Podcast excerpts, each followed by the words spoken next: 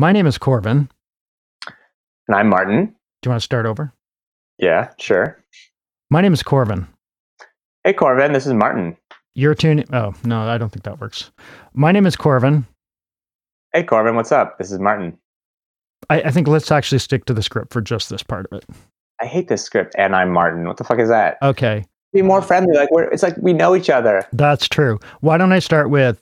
I, I'll just do the entire. You're tuning in to Oats for Breakfast and Eco Socialist podcast, and then you can, you can chime in. Okay. All right. So you're tuning into Oats for Breakfast, an eco socialist podcast based in Toronto. My name is Corvin. Hey, Corvin. this is Martin. How you doing? I'm doing well. Uh, you may remember, listeners, that Martin and I had a conversation a few weeks ago about Martin's new book, The Trudeau Formula. And we got uh, cut off midway, and here we are uh, finishing up the conversation. But now we're post election. So that's what we're going to be talking about most of the time. And uh, why don't we just get right into it? The election's over. Uh, it was a liberal minority, which, from my point of view, was uh, my desired outcome a liberal minority with the NDP among the parties holding uh, the balance of power. I don't think going into the election, at least I didn't, and, and I didn't hear anyone else saying they expected the bloc to be another party holding the balance of power. Uh, what about you, Martin? What, what's your hot take on the election? Maybe not so hot anymore my I think my friend Derek put it really well. He said it's the worst case scenario of the best case scenario, right?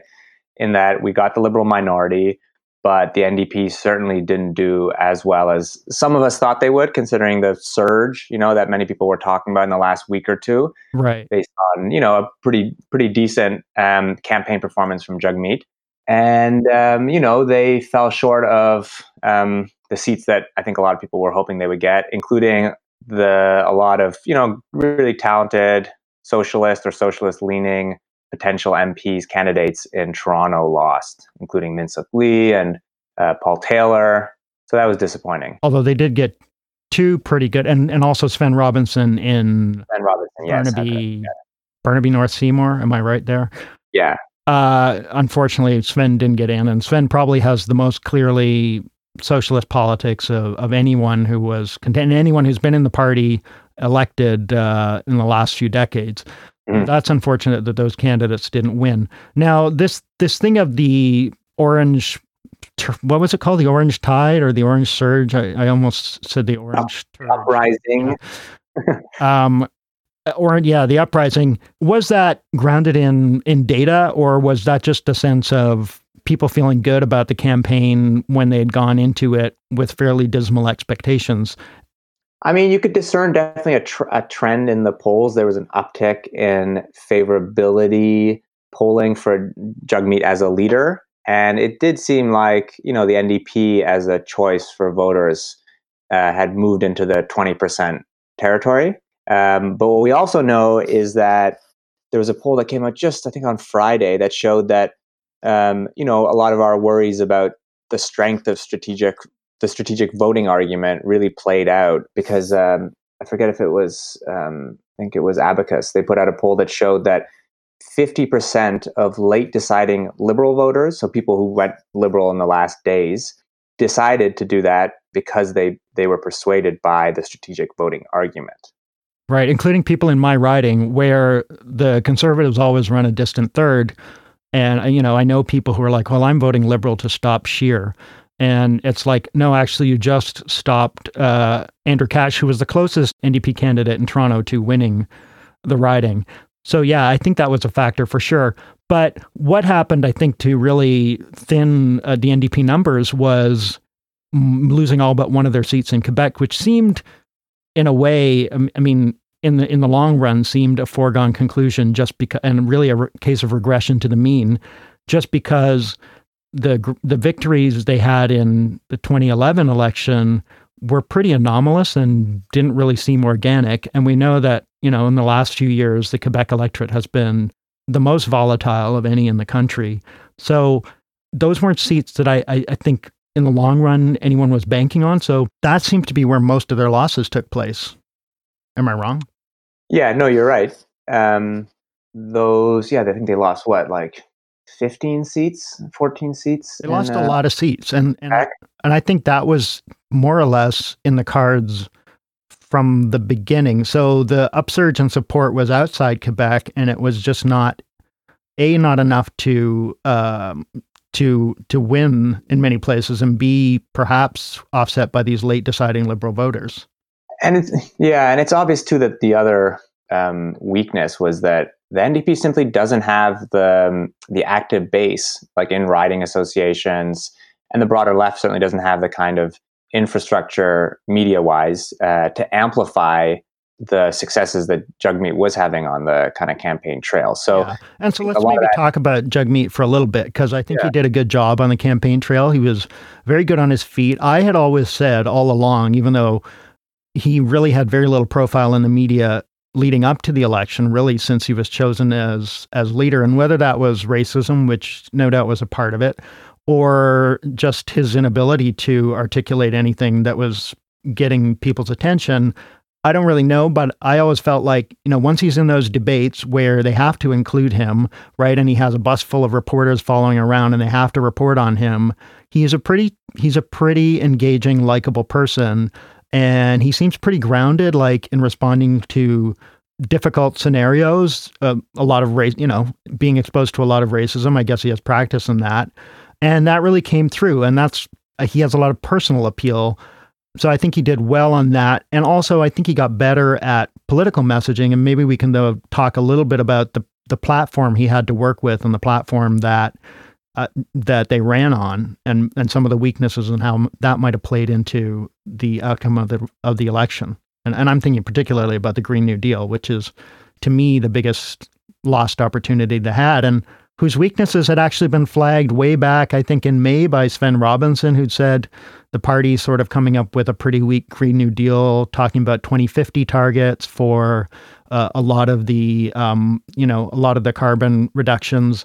And even my local candidate was knocking on the door around that time, and, and I said, "Look, I just heard this," and he said, "Oh yeah, it's it's pretty bad. We're trying to get them to change it, and they didn't." So so in the party, people knew that that was a bad idea. Do you think that affected in any way the or inflected their reception? Yeah, so I mean, I think they definitely didn't read the the political temperature in the country, and they the people in Ottawa, I think, and others who run the party really don't get just how hungry Canadians are for a vastly more ambitious like policies on climate change. Um, I think what they did is they, you know, they it was evident to them that you know, that Green New Deal was taking off in the States, you know, with AOC and Bernie Sanders. And they were very aware that the Green New Deal also had started picking up in momentum within Canada. And I think in early May, there were 150 town halls organized around the country. And my sense is, is that the kind of, you know, Blairites who ran this campaign um, sense that they had to, you know, they would have to kind of like selectively cherry pick from the Green New Deal framework. So what we got was this very milk toast um, New Deal for the people, which, as you say, you know, included, you know, some important policies like free public transit, except that they, you know, dated it to its implementation to 2050, right? Um, and in terms of the investment as well, it was woefully inadequate uh, to the task. And it really paled alongside what we're seeing from some of the, for instance, U.S. Democratic presidential candidates. So, right. you know, or even which I think was pointed out by many in the campaign, uh, you know, in the media, what the Greens were offering, just in sense of in the sense of responding to uh, the urgency of the crisis. Like, yeah, the Green plan seemed more like a plan that was taking the climate change crisis seriously on the time scale in which it needs to be addressed. And I got the feeling when I read the NDP plan that this is cobbled together by people who don't really they're not really that concerned about the issue. This is just like you said, something they knew they needed to do.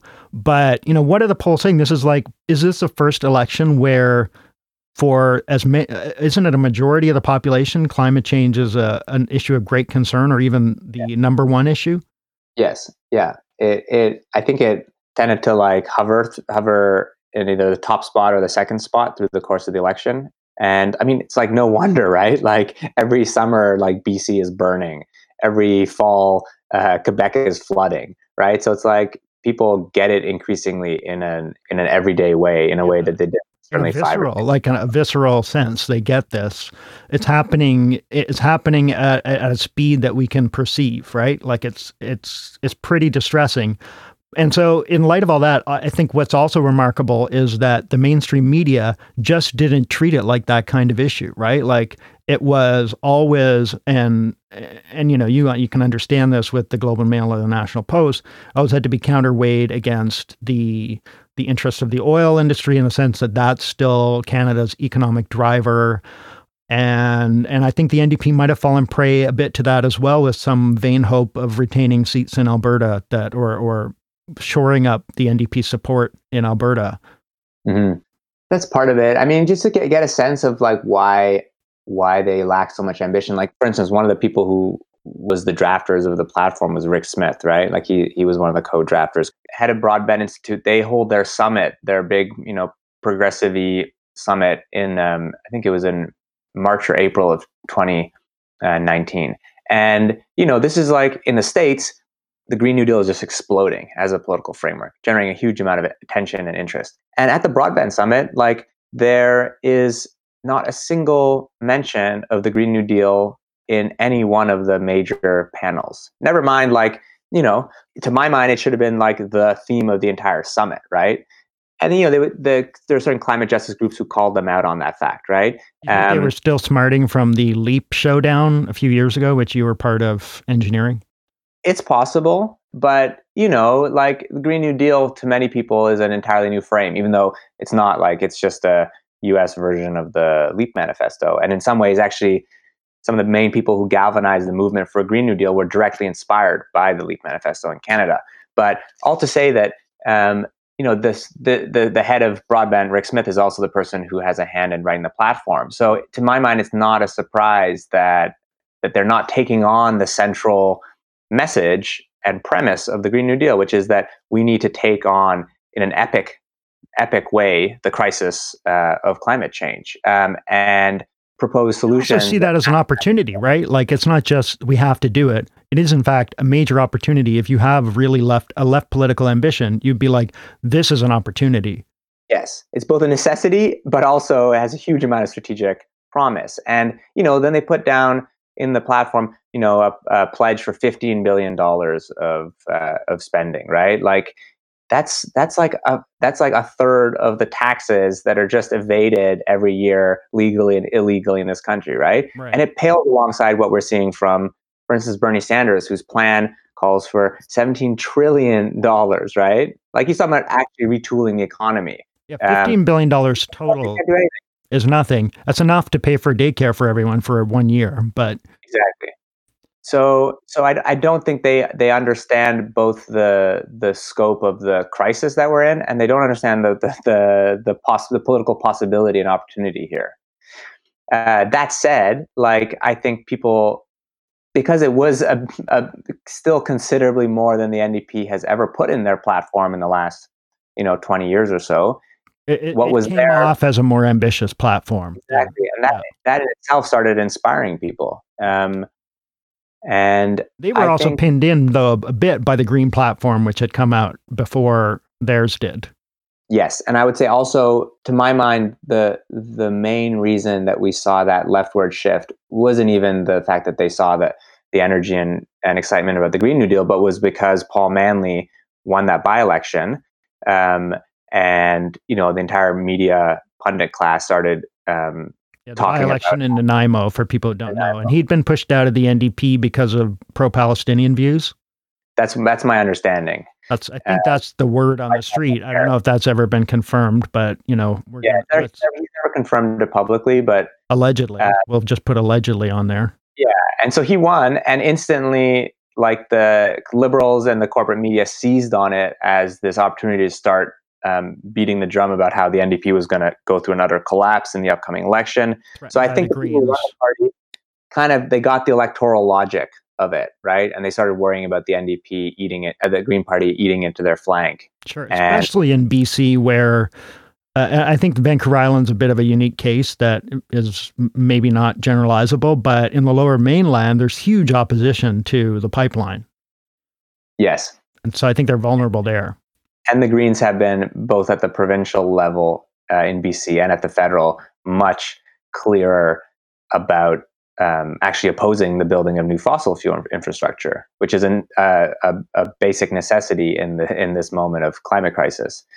And you know, Jagmeet had for years during his initial leadership campaign for the NDP, and then since then, just been so wishy washy on the question of pipelines. Pipeline, yeah, and, and, they've been. They, I think they at one point came out for the LNG terminal, um, and I don't know if they backed off on that, but they've been wishy washy on that too.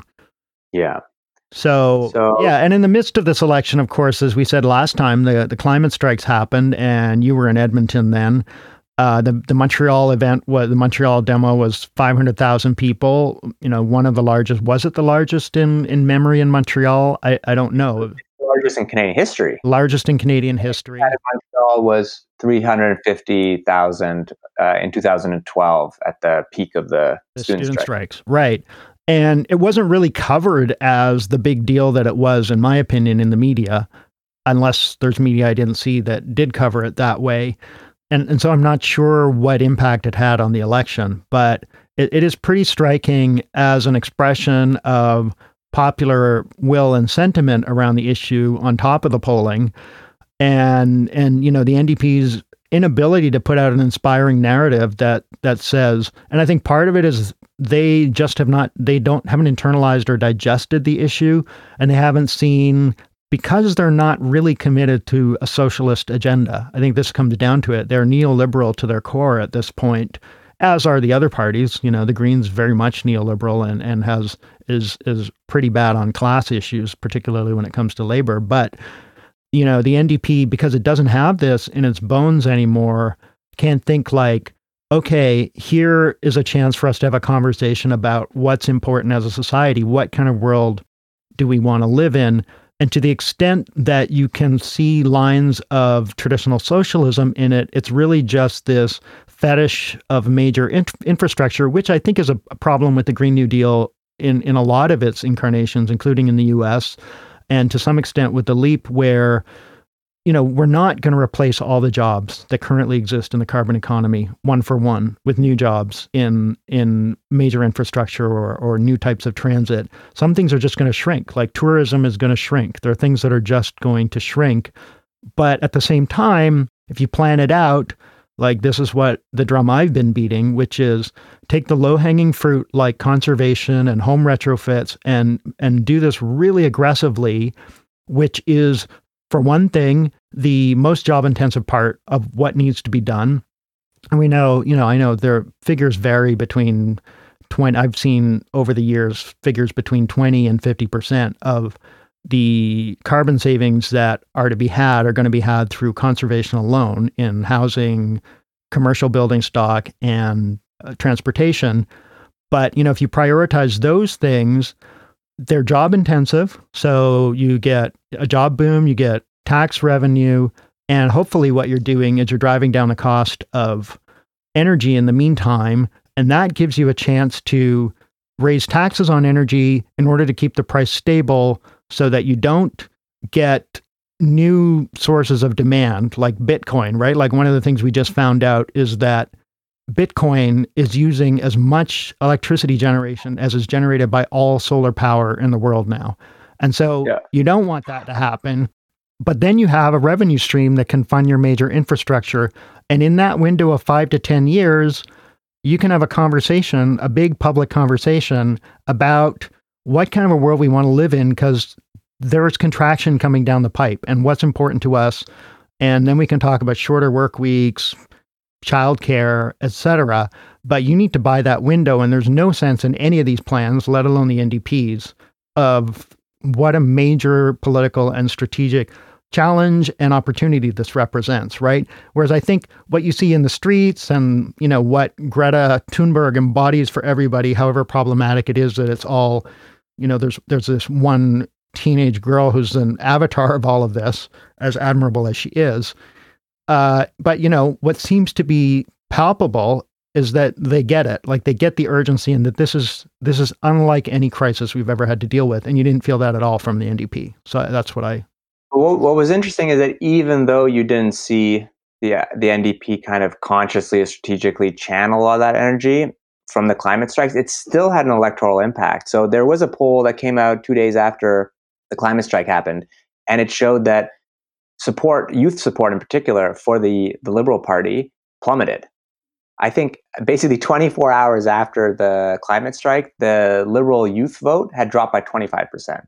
Um, and some of the media was calling some of the media I think labeled this the Greta effect, but I think I actually think it's more accurately described as a mass protest effect, right? Like you know I think people in English Canada uh, who haven't really experienced mass protest in maybe a generation for, forget uh, something that I think people in Quebec uh, keenly know, which is that you know these moments of mass protest transform people's consciousness, right? Like right. They raise people's expectations. They it senses a possibility.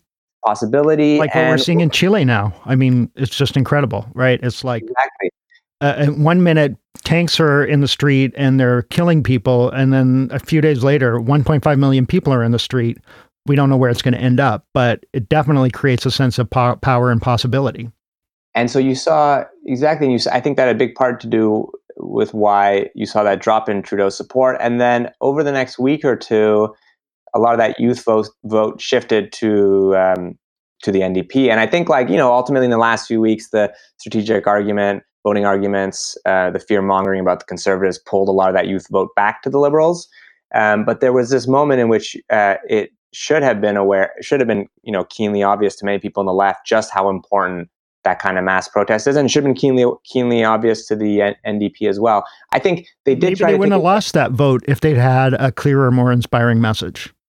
I think that's that's true. Um, you know, to their credit, they did in the week, in the days after, is when I think Jagmeet went to Grassy Narrows. Yeah, and I, that was probably one of the other highlights of uh, his campaign. Absolutely. Uh, which is doing something that the NDP never does, which is directly amplifying the the demands and perspectives of social struggles, right? Absolutely. Uh, that they've completely avoided in the the last you know 10, 10 years, certainly under Mulcair.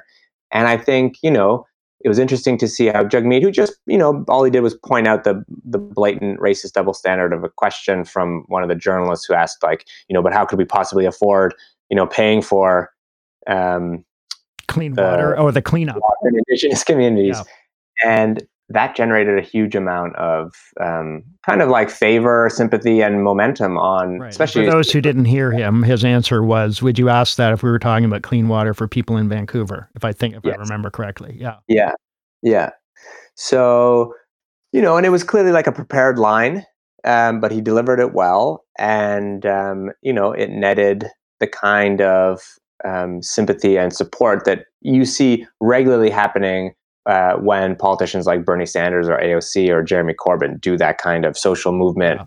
amplification. Um, and then there was his his uh, his reply to since you mentioned AOC, her tweet raising yes. taxes on the rich, and he's like on it, which was exactly. pre- pretty fun, pretty good. No, and there was one, there was one other tweet that I just loved um, when John Ivison, who's that dreadful right wing reporter for the National Post, tweeted about how the day that the NDP put out their fiscal plan. Yeah. And he, he, tweeted something like, you know, if you generate wealth in this country, you know, hold on to your wallets. Um, you know, the NDP is great at dividing your wealth. And and Jagmeet Singh actually tweeted out um, that actually it's the working people in this country that generate wealth. Yeah. And I, I was like, wow, like yeah. the NDP is bringing labor theory of value to to, to, to Twitter. And it was like the first time in or, good. Yeah, if you appropriate wealth, watch out for your wallet it was the first exactly it was the first time in good conscience that I like felt happy retweeting something from the NDP, and I think a lot of people felt that way. Right. Um, yeah. No, for and, sure. So let's be clear. This is a a much. It, it does represent, I think, a turn to the left for the NDP, certainly compared to Mulcair's platform and some of the provincial platforms we've seen. But even even in comparison to Jack Layton's very retail focused, I mean, the NDP did dabble a little bit with that, with sort of lower cell phone bills, but I think they quickly dropped that as not a great message for this campaign. And under Layton, I mean, they also, you know, like he he pulled, he withdrew his plan to tax inheritance and um, you know like, to no deficits they did you can call that election you know electioneering or whatever but it, it seriously constrained their ability to for example, respond to the financial crisis. Yeah. You know, but what what I worry about is that, that that those kinds of you know left populist tweets that we were seeing from you know not from him but in his name, like th- there was a more likelihood of that happening in a campaign setting where things aren't nearly as scripted. You know, people have a bit more you know different people within the campaign team are empowered to do that. Whereas now that we've gone back to you know the the show being run out of the central office in Ottawa, that they're really going to you know t- dampen that kind of um, absolutely. Um, and they still kind of trying to like Rachel Notley's NDP in Alberta is still doing some kind of weird rearguard defense of the oil industry when it didn't save them before, and they're not coming back. Like, you know, you heard it here first, people. They are not. they're not coming back into office anytime soon, and Alberta just went back to its, you know, I think there was a sort of an expectation Alberta changes paradigms every 40 years or whatever that was because they were social credit for 40 years and then they were conservative for 40 years and then maybe they'd be NDP for 40 years. No, they're just right. back to conservative again. And that actually is maybe something, uh, I think it was Judy Rebick who made this point where she's like, the elite media are all saying this is a massive crisis, right? The country's going to split up.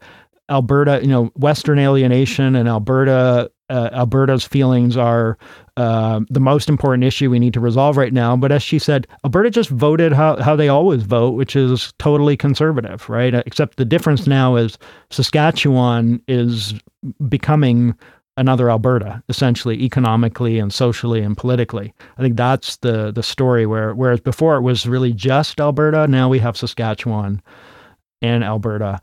And um, you know, the day after the election, and I'm just going to respond. I'm an absolute Torontonian here, so.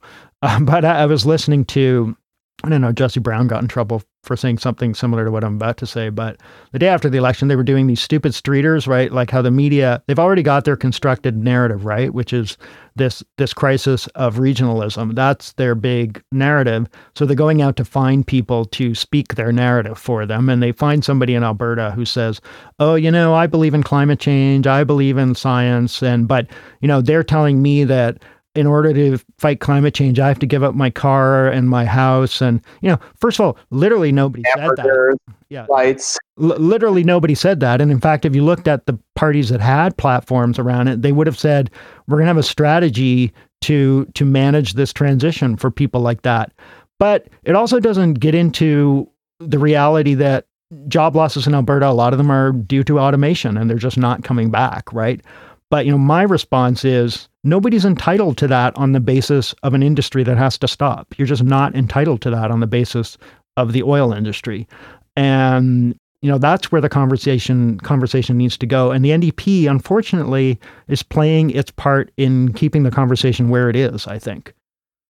Never mind the fact that like, you know, the the cries of Western alienation that we're hearing from Jason Kenney and other conservative politicians are like, you know, patently a cynical cover Absolutely. for the austerity agenda that he's now shoving down the throats of Albertans, you know, um, huge corporate tax cuts and giveaways to the oil industry. Um, they're doing just fine, but they know something that the left doesn't know or seem to know, which is that even if you're getting everything you want, you keep hollering about how much suffering you're enduring, and you just get end up getting more. Yeah, uh, like the NDP and you know parts of the electoral left have this like real problem where they only ever ask for what they actually want and then don't even get that. Whereas if you ask for far more than what you want, you maybe end up getting what you want. Yeah, that's a really basic lesson. It's, it's, it's amazing that schoolyard lesson. Yeah, it's a schoolyard lesson. The NDP doesn't know it, and it's you know that's the same problem with mainstream Democrats in the U.S. Uh, and you know, and I don't know, but maybe since we're talking about Alberta and the oil industry, maybe we can talk a little bit about what's happening now that the election is over and we're looking at a minority government. Looks like the, the I mean, the first announcement Trudeau made is we're going to get that pipeline built, and presumably he's going to do it with conservative support. I I don't know. I I think that's in part a response to this elite narrative, and it's just a way to to tamp it down. But I, I still think it's going to be tied up in process and, and may never get built, must never get built. But what I'm hearing a lot from the left, uh, different, you know, different quarters of the left, is desire for some type of worked out coalition collaboration between liberals and NDP and Greens, certainly between the liberals and the Greens and the bloc, on a strategy for how to deal with the government. I don't know how realistic that is, uh, just in terms of the organizational cultures of the Greens and the NDP and the bloc's probable desire not to appear to be just too close to any of these federalists. You know, they don't. That's that's not their point of view. But uh, you know, what's your sense of that? Yeah, I mean, I guess I've I, have i have noticed these two trends on the left. One is yes, pushing for you know so-called collaboration between um, between the Green NDP bloc and Liberal Party or a coalition, which I think is far-fetched. Um, and then the on the other hand, what I've seen from some radical leftists is is just poo-pooing the fact that uh, yes, the NDP does have a in some cases now a balance of power, um, and they're just a lot of like leftists who I guess just love being dour pessimists uh, is to dismiss uh, the openings that the left and the NDP does have now, right? Um, so I think you know there are openings. They're not they're not going to come. I think we, we shouldn't have any illusions about about the NDP having you know a huge um, huge leverage. Like you know Trudeau's message. I think you know the first in the first press conference he gave this week was I think a message intended for the NDP, right? They were essentially staring them down and telling them, forget about any power that you might have in the immediate future. We'll just rely on the conservatives. Just, just say what happened in that first press conference.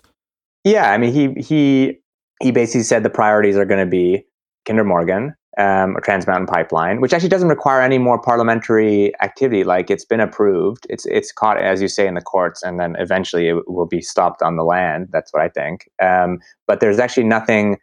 There's nothing left that they have to pass through Parliament, right?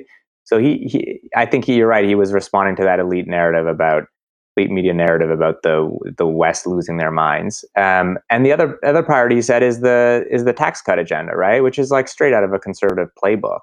And there's no doubt I think that they'll get support from the the conservatives there. They know the NDP doesn't want to be forced into another election. They're totally broke. Yeah, they're really uh, broke. And this is a they were broke leading into this election, I don't think they'd managed to repay the mortgage on their headquarters, which is how they normally finance the, the election before this election started. So they are really in the hole.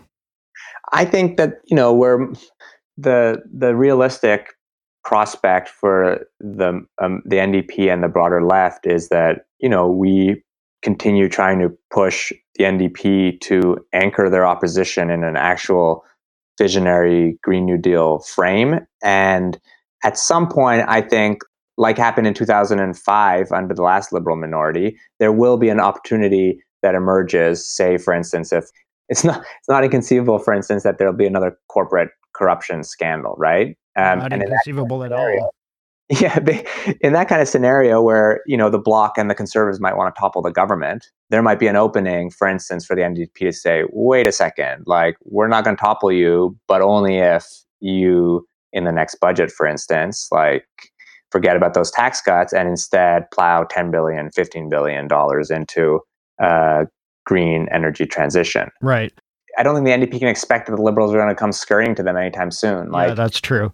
Well, and, any- and the kind of pressure that's going to be needed, the kind of pressure that's going to be needed is going to come from not just you know voices like us on the left, but really, I think a sustained buildup of uh, green, you know, climate strikes and and climate organizing, and and probably some leading voices putting out much clearer politics. Like if the NDP were smart, I think they would realize, or they should realize, that nobody voted for the liberals this time around, except for diehard liberals, with the idea that Trudeau represents something that they really believe in. You know, it's mm-hmm. just it's really since this was a really abused metaphor in in the election. You know, I'm sure you saw it all over social media. Voting is harm reduction. This usually comes from people who historically said if voting worked, uh, then it, they make it illegal. So, you know, from a sort of anarchist crowd who are now saying, well, voting is harm reduction. And I think strategic voting for most people is a form of harm reduction, right? Yes. And so that's the problem with that logic of harm reduction when applied in this in this. Yeah, exactly. You're right. It, it's a good insight that it plays into the hand of uh, the Liberal Party because our notion of harm, redu- the insurrectionary anarchist notion of harm reduction is not what is hegemonic. The right. the notion of that's hegemonic is we vote to stop the Tories. Right. And and people and I, and I think even more so than most times, right? People, no one has illusions about Trudeau anymore. And so I think if the NDP they uh, they can't see this opportunity, uh, maybe it has to be provided to them, right?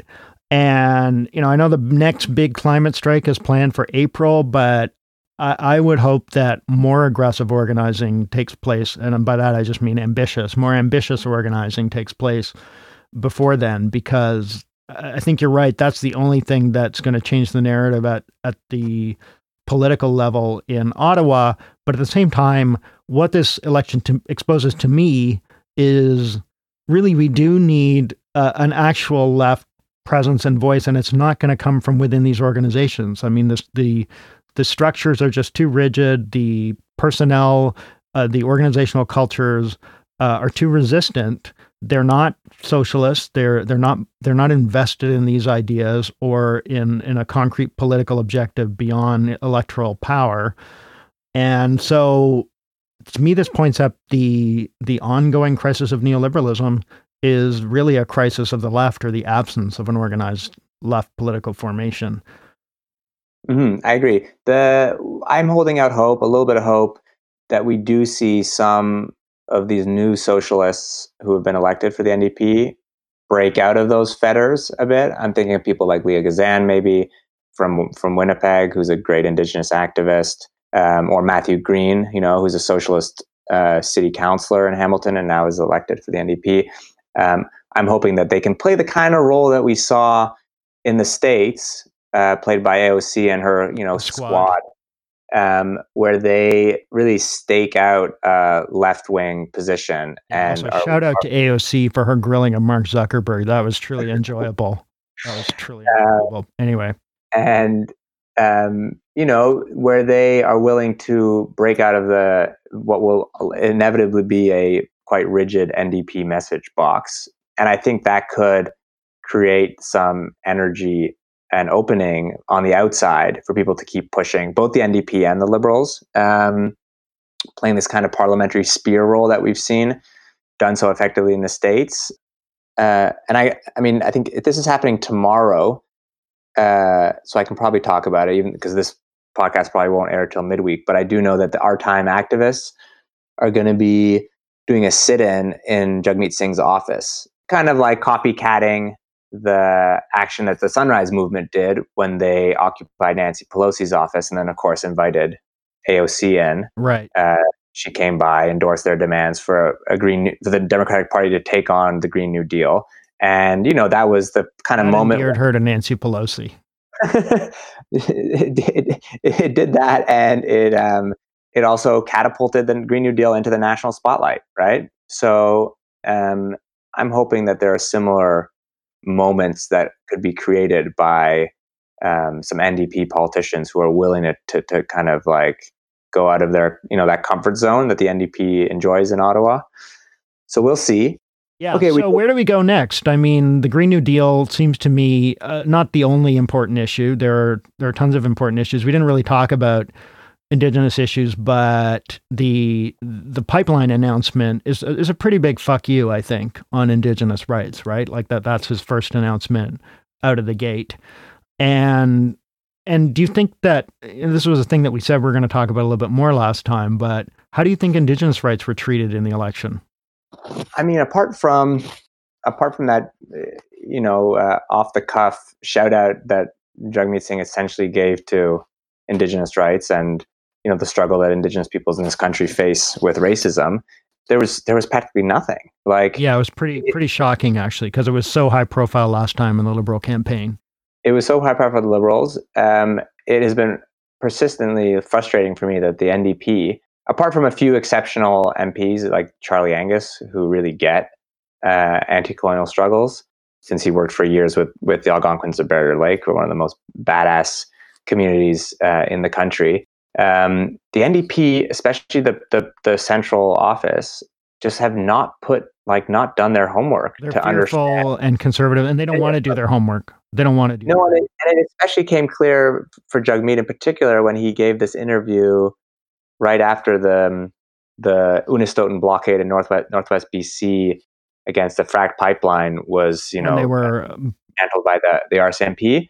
Um, he gave this interview in which he was asked about the rule of law, and you know, Jagmeet gave that answer that shows that he knows nothing about the genuine uh, Aboriginal law uh, and Supreme Court, and Supreme Court law. right. That just uh, the whole thing that there's still a struggle around competing jurisdiction. yeah, he was like, well, of course, one has to respect rule of law. Whose Like, law? Whose Yeah. law are you talking about? Yeah. Um, so that just showed that he, you know, he he and the people around him haven't really done that work. They don't have a clue, and they didn't try to foreground the issues this time. they they didn't even try to. And, the, and then the platform there was really nothing substantial about the you know the key political demands that are at the heart of the indigenous rights movement in this Yeah, country. they all So say they're going to implement UNDRIP, but it was the usual UNDRIP, but there was nothing about land restitution nothing about reparations nothing about the rebalancing of power that we need to see in this country if we're going to have any semblance of decolonization so yeah. that's just Well, maybe Leah Gazan will change that. say what Maybe Leah Gazan will change the tone in the caucus. I mean, That'd be Ro- nice. Romeo Saganash was there for a while, and he didn't. He didn't seem to change their approach on these issues. she's got a bit more fire A bit more fire, a bit more radical. Yeah, um, but I think it will. No, I think it's going to just. I mean, it's going to take the movement outside Parliament getting bigger and stronger. Um, I think ultimately it would help to draw more uh, connections between the the NDP and and movements. But certainly, like a- apart from what Libby Davies and Svend tried to do at certain points uh, in terms of opening up the party, right. there really hasn't been any inc- you know inkling of interest from the party apparatus to do that. No, they think, hopefully they think movements are a nuisance. And uh, I mean, Jack notionally had an understanding that he always boasted that his screensaver on his computer was the word dialectics that would just float around on his Really? yeah and and he said that you know if if if i'm in government you know i i believe it's the job of movements to kick my ass so and he said because that creates space for me to do stuff right so The apocryphal FDR line. yeah and is that was that fdr's line Yeah, the apocryphal line. right He of course like- fdr was dealing with a mass communist movement but He was, he was. But his line was, you know, uh, you need you you need to make me do this. Yeah, absolutely. And that's why all these sort of liberal funders, if they really wanted to create even liberal reform, they would do so much better just giving a fraction of the money they give to all these liberal causes to far left organizing. I mean, Mm. they would they would get their liberal reforms much faster, and they probably wouldn't get their left reforms uh, unless you know the left did a better job than it's been doing so far. But uh, yeah, and and I think that's where we're at here in Canada. We we're with this in this sort of static situation of not really having a political force that articulates clear left politics and a clear left vision, and so it's kind of coming together and in- inchoately through right now the Green New Deal, right? Which you know sociologically is is just uh, has an extremely diverse composition, and ideologically, it's not a socialist movement by any means, but the implications of it are that the whole system needs to change, and I think that's the part that people get at a gut level, and there isn't there just isn't an ideological voice for it.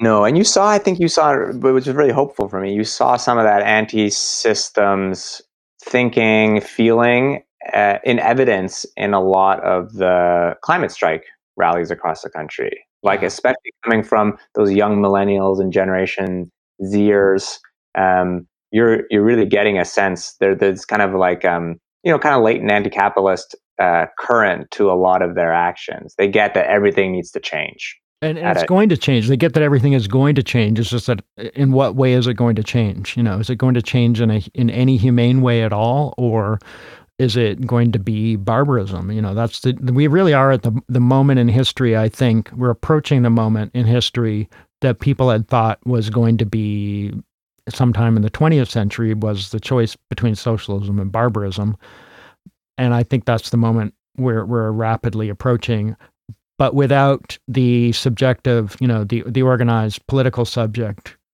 required to uh, to to give us any kind of socialism at this point. So on that It's- happy note, uh, Well, if you may, I'll, I'll leave. Well, I'll leave it with a slightly more. that's your job. Your job is to be. The, the stakes are huge, um, and we're at a moment where the left's infrastructural, organizational capacities are nowhere near meeting that challenge. But I also think the political hunger is there. So we just need to figure out ways to translate that into. Yeah, so that's all you listeners. That's your job. uh, Martin, you are now uh, on vacation for a bit after your long book tour. I am just for a few days in the Laurentians. Oh, that's nice. So you enjoy that. And uh, this is, I think we can wrap up here. Yeah, I think so. Yeah. So thank you everyone for listening. We'll uh, see you next time. And remember that you can support the podcast by going to patreon.com slash oats for breakfast and becoming a patron. Did you want to plug something, Martin? Were you about I mean, to say if you wanna- something? If you want to buy my book, that that'd be nice. you Where can can find they find your book? You can you can order it online still at trudeauformula.com. All right. That's great. Okay. Talk to you later. Cheers, man. Take care.